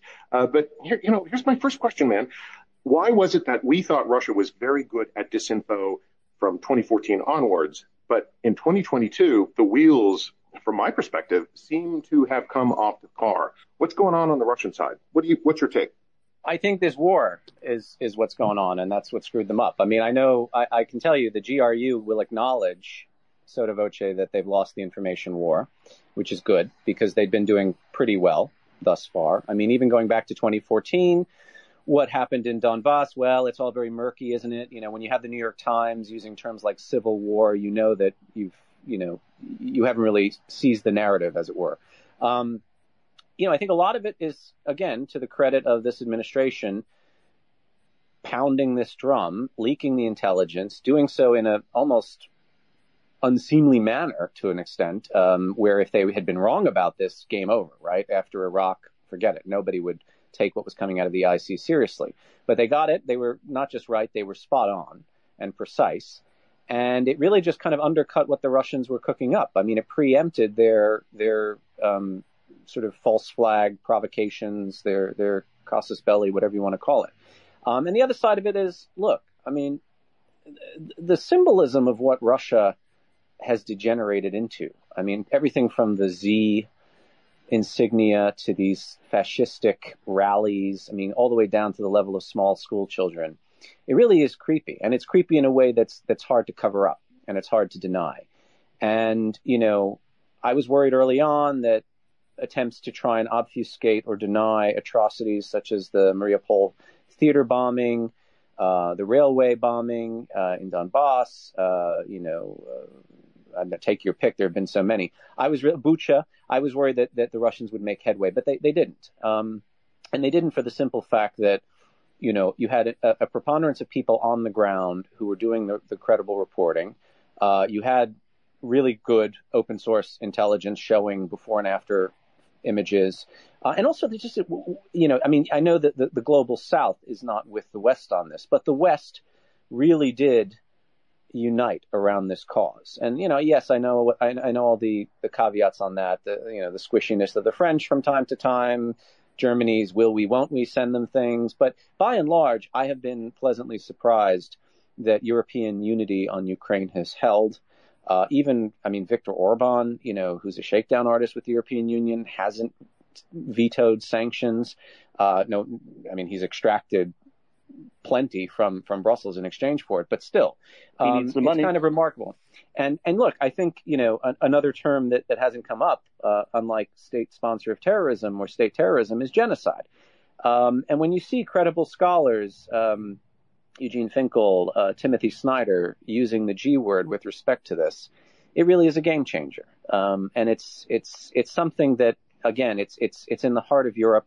It's the largest land war since World War II it's not it's not possible to to not pay attention to it or to look the other way or to deny what's what's going on. And so, you know, to that extent, I'm I'm gratified. Now, the thing that worries me, uh, Peter, is you know whither the United States. And you know, I was in, as I mentioned, I was in Estonia a few months ago, and I interviewed Prime Minister Kallas, and I asked her pointedly. I said, "Look, could could could you and the other allies in Europe um, sort of hold the fort down? I mean, could you could you handle security assistance alone if the U.S. say elected a president who decided, well, screw this, we we should be building roads in America and not sending HIMARS to Ukraine? And her answer was no, we couldn't. So this could all go turn around very very quickly and dramatically based on the political landscape here. But so far so good, I have to say. I, see what you did there, Michael, and uh, I respect uh, I respect the point. Axel, if you'll allow me just to ask one more question, Michael. Sure. Do you think that we're doing enough uh, from the policy side? Uh, we keep talking in this space about the imperative that Ukraine must win. Uh, that's a phrase that many in the current administration will run away from. They might say Russia must lose.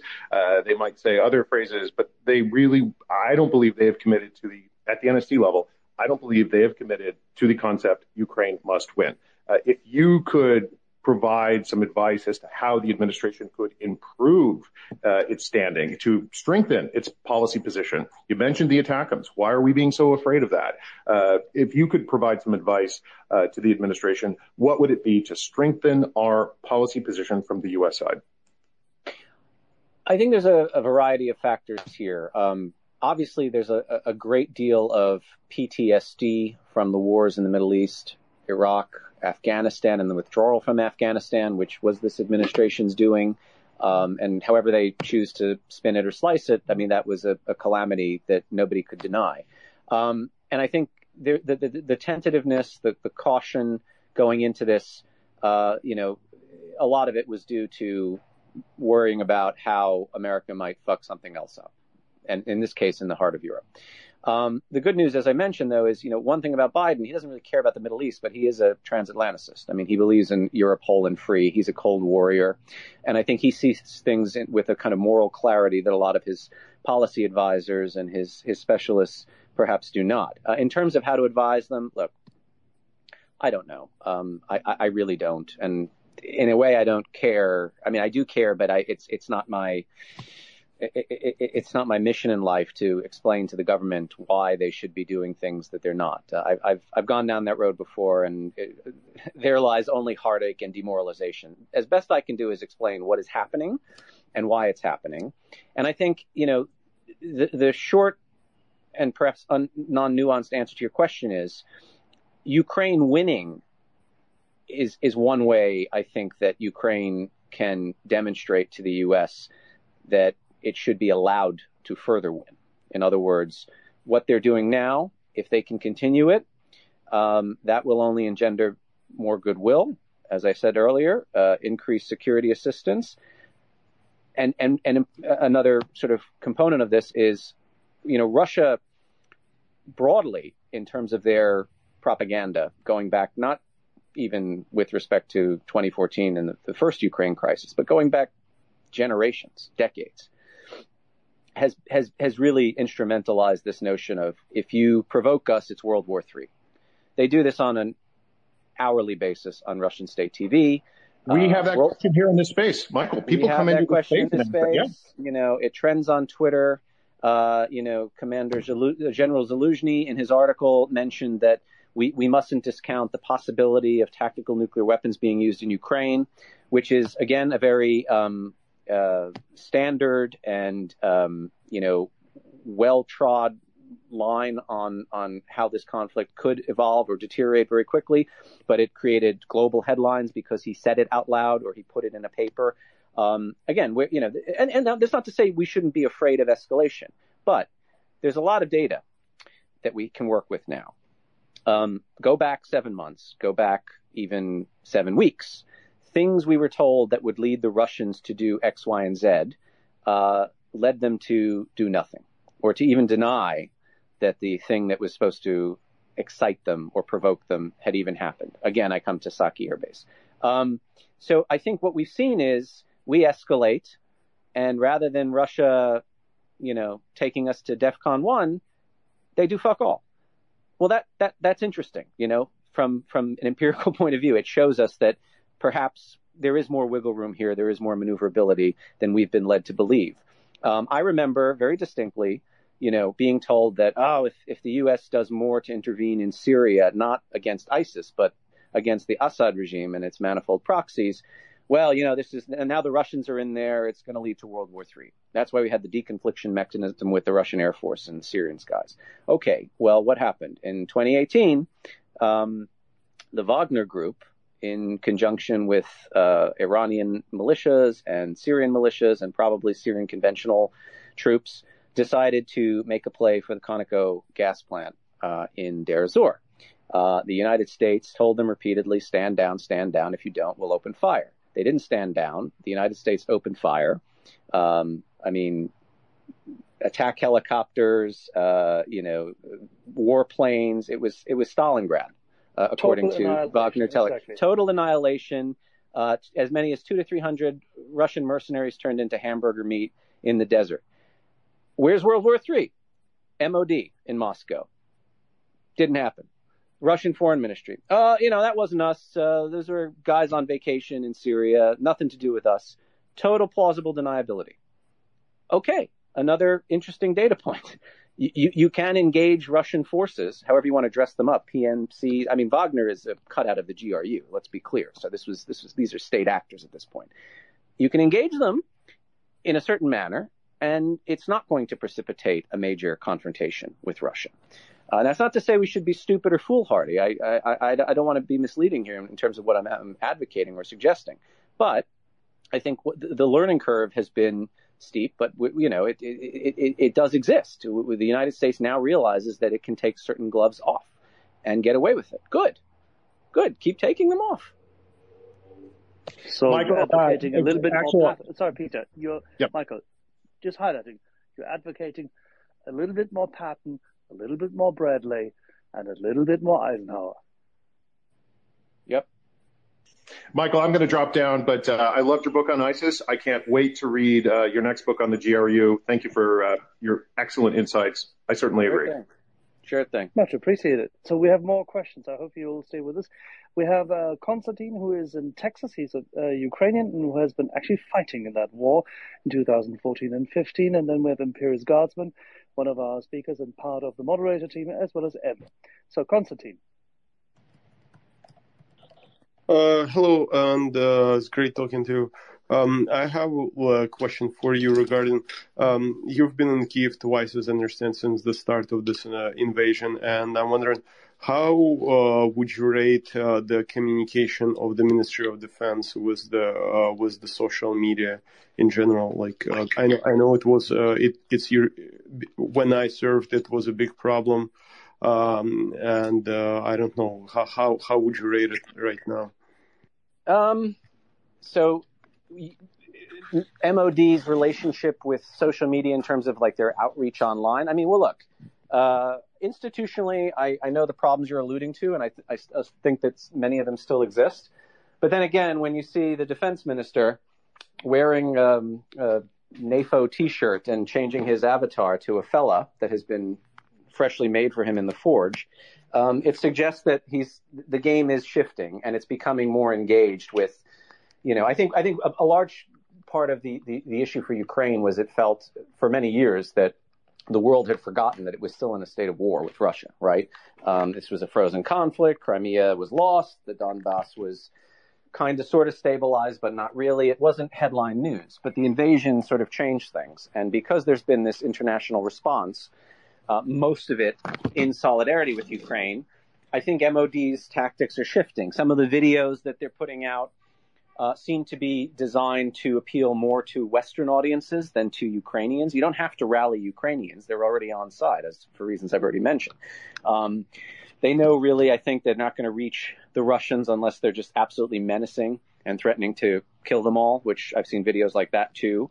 Um, so I, I, would say that the, the, engagement is is is good at, at, at the present moment. Um, you know, I, I, keep hearing, I keep seeing people make comments that, you know, Ukraine's IO is world class and nobody does it better than the Ukrainians and, and so on and so forth. And yeah, I, I tend to agree. I've, I've seen some really extraordinary stuff coming from them.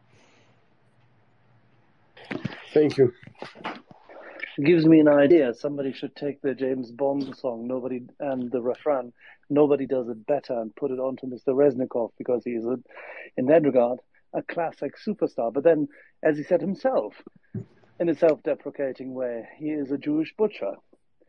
So. I hadn't heard that one. That's good.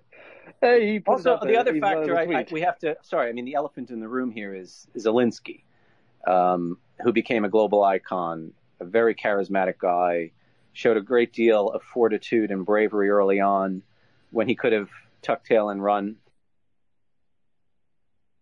I think his his sort of singular uh, leadership and his more than leadership even his kind of public persona uh, has done a great deal uh, to help Ukraine in, in, winning the sort of information war. Yeah, very good point. Um, let's move to Imperius Guardsman. Hi, Michael. Thanks for joining us. Uh, I was wondering if you had any comment on the Ukrainian domestic military industry, uh, because they've been seemingly able to supply a much better quality of equipment than uh, Russia has throughout this whole war. And there's also uh, one of the more interesting theories about the Saki airbase strike and the uh, interesting ATACMS uh, backplate we've seen is that uh, the Ukrainians actually managed to kit bash the Hrim 2 missile with uh, guidance packages and, and somehow managed to fit it in, into a HIMARS. And uh, that's and that they've been using uh, that instead of uh, plain Jane ATACMS. Yeah, you. Sorry, you you're breaking up. So I, it was like the McDonald's drive-through. I, I heard like every third word, but I think I, I, I got the gist of your question. I mean, in terms of their domestic military-industrial complex, again, I think they've been um, very innovative. Uh, if if for instance, if if Saki were the sort of Neptune-adapted cruise missile, well, that was something that was, I think, just in the conceptual phase. Uh, they didn't even have a prototype for it as of January, February. So if they managed to manufacture one, молодец. But again, I think that it was probably with American engineering assistance.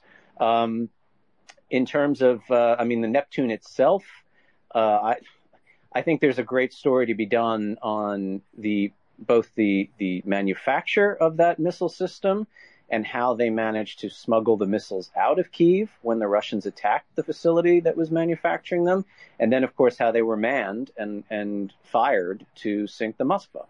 Um, you know, the Neptunes haven't been heard from again since that uh, that rather bold and successful operation. So I, would love to know more about that. But I mean, t- to answer your question as best I can, I, I, I don't have a very good insight into this. A lot of this is, as you can imagine, kept top secret, and you know, American journalists, least of all, are being given guided tours of um, you know underground facilities belonging to the Ukrainian uh, military-industrial complex. So, sorry if that wasn't established bona fides. I mean, you're not Walter Duranty, Michael.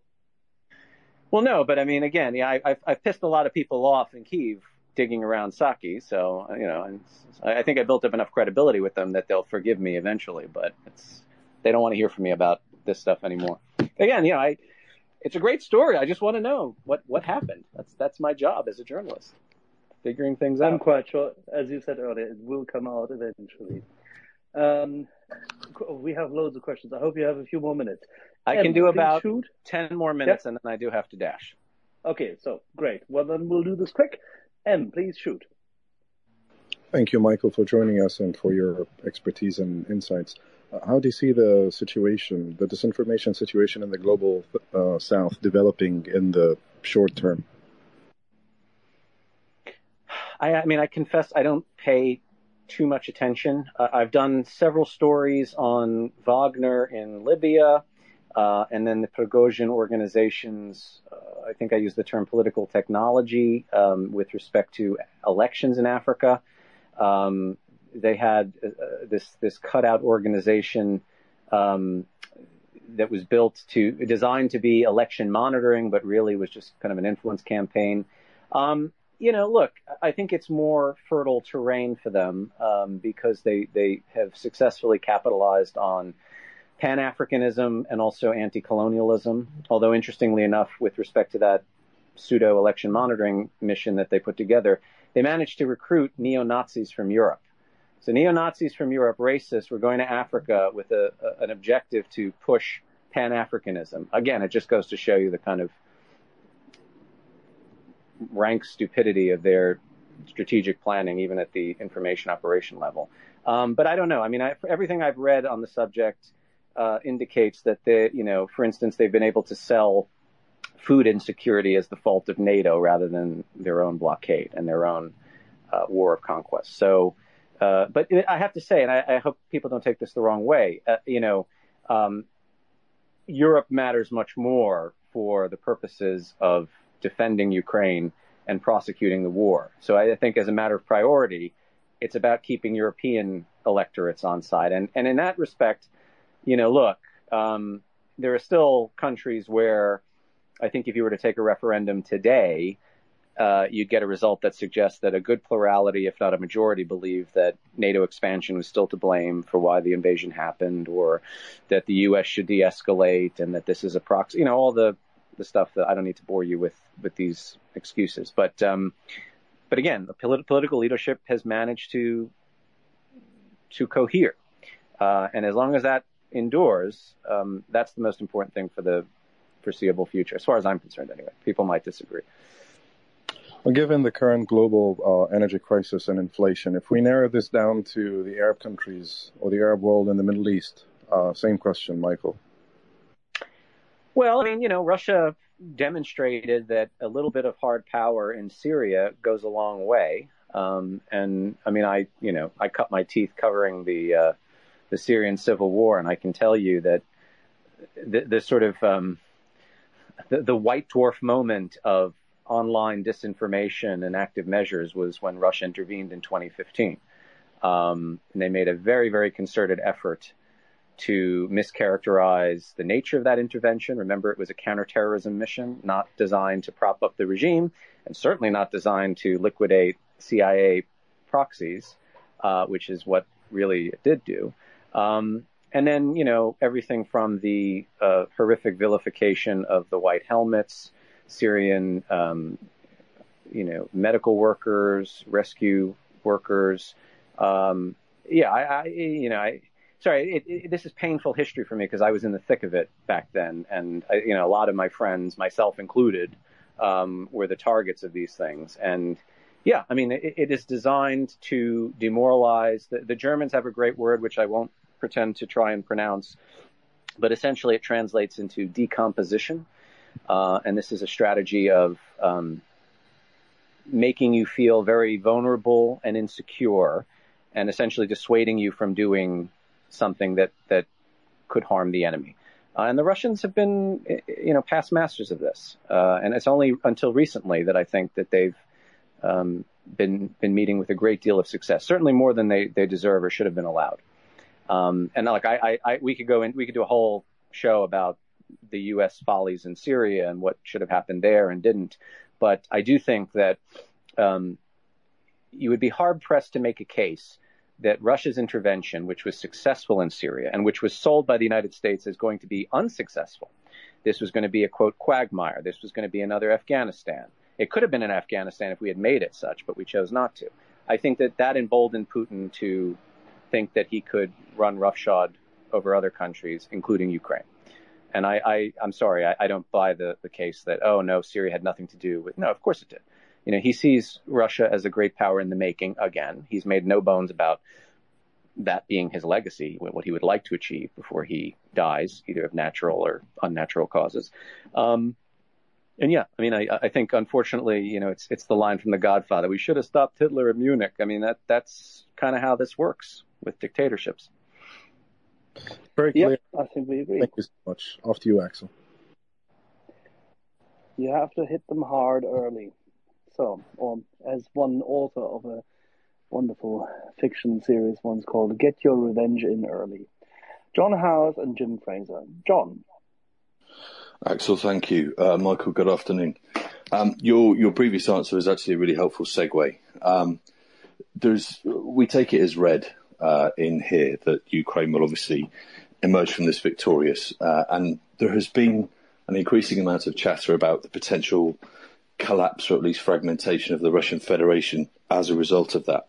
Drawing on your previous experience in Syria and, and around Salafi jihadism, um, do you have any concerns about those, this, effectively the Muslim majority Stan uh, republics around the southern rim of the Russian Federation and their potential to really spin out of control if the Russian Federation collapses. It's a big question.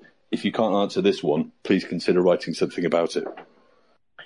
Yeah, I, I, I mean, you know, uh, Paul Goble, I think, is is the man you want to answer the question about the role that um, national minorities have played in shaping Russian history. Um, it's a good one, a good question. I just I'm I, I don't feel capable or competent to, to, answer in any meaningful way. I, I don't. I, the one thing I, I, will disagree with the premise of your question though is when you say that we take it for a given that Ukraine will be victorious. I, I don't see that at all. Uh, I certainly don't take it for a given, and it's it's it keeps me up at night, you know, worrying that it won't be. Um, and also, I, I just don't know, you know, you know. It, it, much like with the, the, the, end of the Soviet Union, when very few people saw its demise coming, um, people are, I think, coming up with very elaborate um, predictive models for suggesting that, you know, Russia could collapse as a state, Putin um, could be taken out in a coup and then replaced with somebody who makes him look rather kittenish, or you know, uh, I know Mark Galeotti thinks that,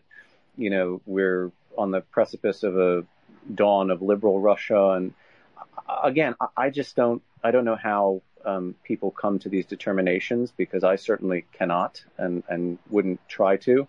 Um, as I said earlier, you know, it's, it's hard enough trying to get a handle on what's happening now, much less trying to predict the future. Um, and again, you know, I will go to my grave saying that for me, this war has demonstrated that, you know, people who traffic in kind of oracular um, sort of hypotheses and, and, and sort of behave as Nostradamus on anything geopolitical or anything at all, really. Uh, you know, they, they just shouldn't be consulted uh, as much as they are because it's, it's, it's, it's a fool's errand. You know, I, I certainly, all my expectations, uh, my opinions, things that, you know, I, I might have even put to print and probably did do. Uh, they, they, they were completely upended um, by events, and so it's it's a humbling experience for people in my position. I think as a journalist and somebody who does do analysis. Um, but you know, the last thing I call myself is an expert, and I, I, actually don't like it when people refer to me as that. I am not. Uh, my book on ISIS, my work on Syria, my work on Russia, and my work on Ukraine is all done journalistically. Um, you know, I have queried experts. I've relied on their analysis. Sometimes they've misled me or they got it wrong, and that's on me because you're only as good as your sources. But, you know, I, I was just reading uh, or rereading Homage to Catalonia for my GRU book because I have a whole chapter on the Spanish Civil War, as I mentioned at the start of this uh, program. And, you know, the great thing about that book, uh, and it's, it's, to, to read that, to read Orwell in today's media context, um, is both, uh, you know, um, enlightening but also depressing. I mean, the great thing about that book is he clearly had a, a, a partisan objective. He belonged to a, a, militia that was destroyed. Its leader was tortured to death in an NKVD prison in uh, Madrid. Um, but he was incredibly modest about what he was putting across. And he even says at one point, you know, everything in this book comes from my own perspective and my own point of view.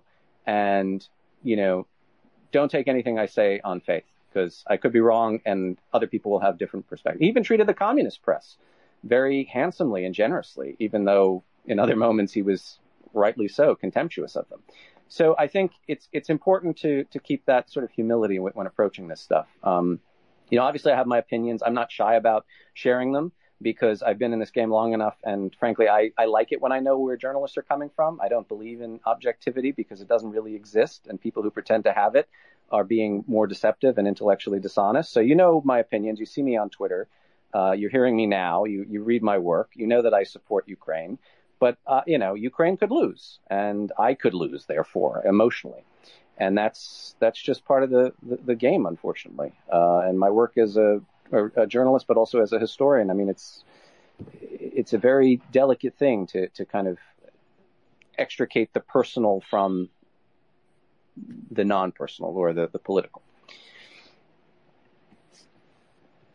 Sure, and thank thank you for the reply. Um, and I take your points. All, all, I would say is that I'm not I'm not suggesting that I or anybody else is trying to predict the future, but that scenario planning for various Oh, potential outcomes is, is prudential, particularly for governments. But if you're not aware of anything, that's great. Thanks for your time. Sure. Okay, I do one more and then I got to run. Perfect. We have one more question from our friend Jim Fraser. Yeah, thanks, Axel. Michael, thank you for your critical work uh, and, and your humility. Uh, talking about bogus oracles uh, just now, we here on the space have had long had a bugbear with the realists, right? The, John Mearsheimer, particularly, and you know their their belief that Russia had some sort of uh, realpolitik right to invade Ukraine. When you do bump into John Mearsheimer in, in the halls of Washington, what would you say to him now? Well, first of all, I am not in the halls of Washington, thank God. I'm in New York, and I, th- I believe he's in Chicago. But look, I mean, Mearsheimer, I think when he was in grad school, was very wedded to this notion of how the world works. And Mearsheimer today is looking at all the evidence which suggests that the world does not work the way he thought. But as I said before, the arrogance of expertise, he is so, he, he I think emotionally and psychologically, he is incapable of acknowledging that he's just been wrong. Um, you know, if NATO expansion is to blame for the war in Ukraine, uh, then why did Putin shrug when he learned that 850 miles of the Russian Federation border is now going to be shared with a NATO member state? Right? I mean, uh, you know, it's just a, a, the myths that we tell ourselves because they're seeming they're, they're, they're simpler than the complex, muddy realities.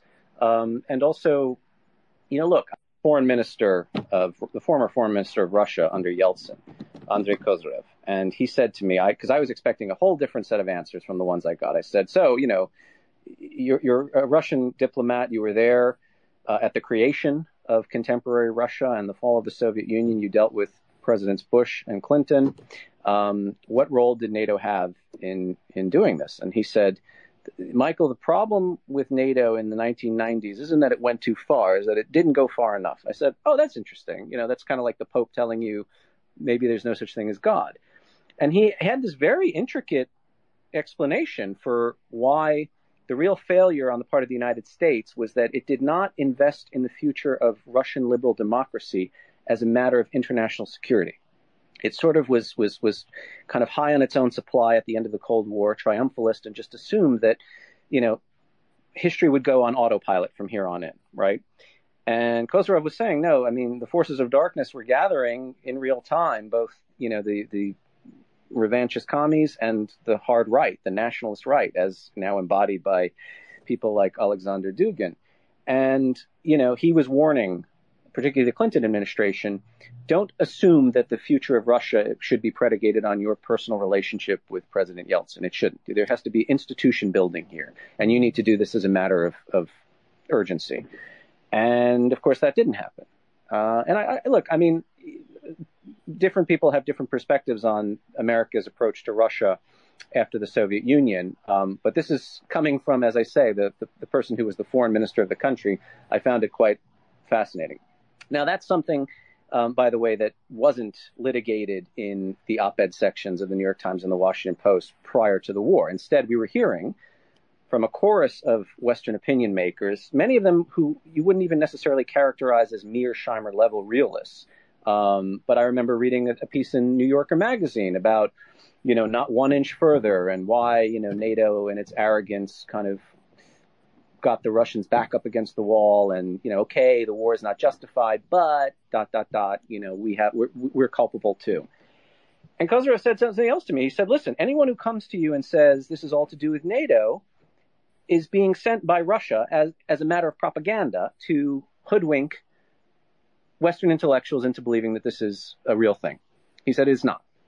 Uh, at, at very senior levels of the Russian government, in his experience, and even now, uh, there is an understanding that NATO is a defensive military alliance. It has no design to invade Russia or to do regime change. In fact, I can tell you a, a, a funny anecdote. The, one of the biggest breaches NATO ever had um, was in Estonia, just after Estonia had acceded to the alliance. A guy called Herman Simm. He started out as a cop in Tallinn uh, under the occupation, and then he worked his way up into the MOD and I forget the exact title of his role, but he was essentially a liaison officer with NATO, if not actually embedded in, in, in NATO headquarters.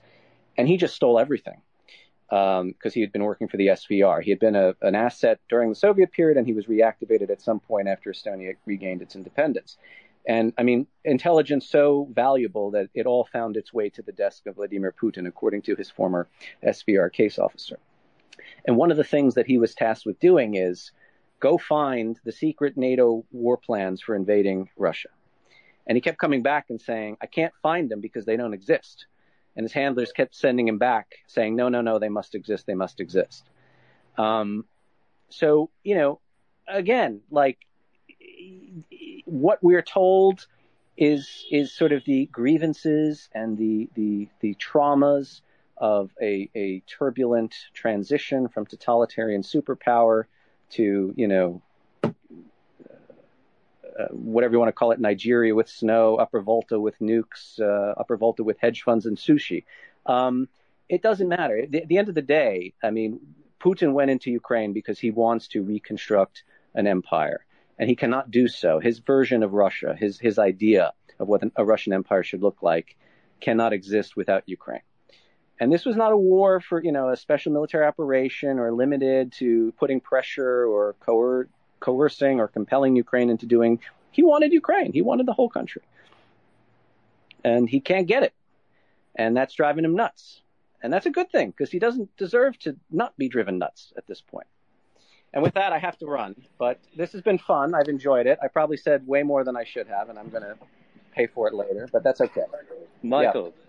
Only Thank one you, promise. Let me introduce you to Yehuda, uh, our founder of the space, briefly before you Sure. run. Well, thank you, Michael, for coming. I'm sorry I missed it. I had a pressing appointment, but I, I, I hope to listen to the uh, the audio after, and I'm sure it'll be great. And I, I think what you're saying is you'll have us believe that Vladimir Putin is a bit of a liar. Yeah, you don't say, huh? Who'd have thunk it? Thanks for coming. I really appreciate your time. Sure. And hopefully we'll see you again soon. Okay, take care, guys. And bye to everybody. We Sorry would love answer to have your you back. questions.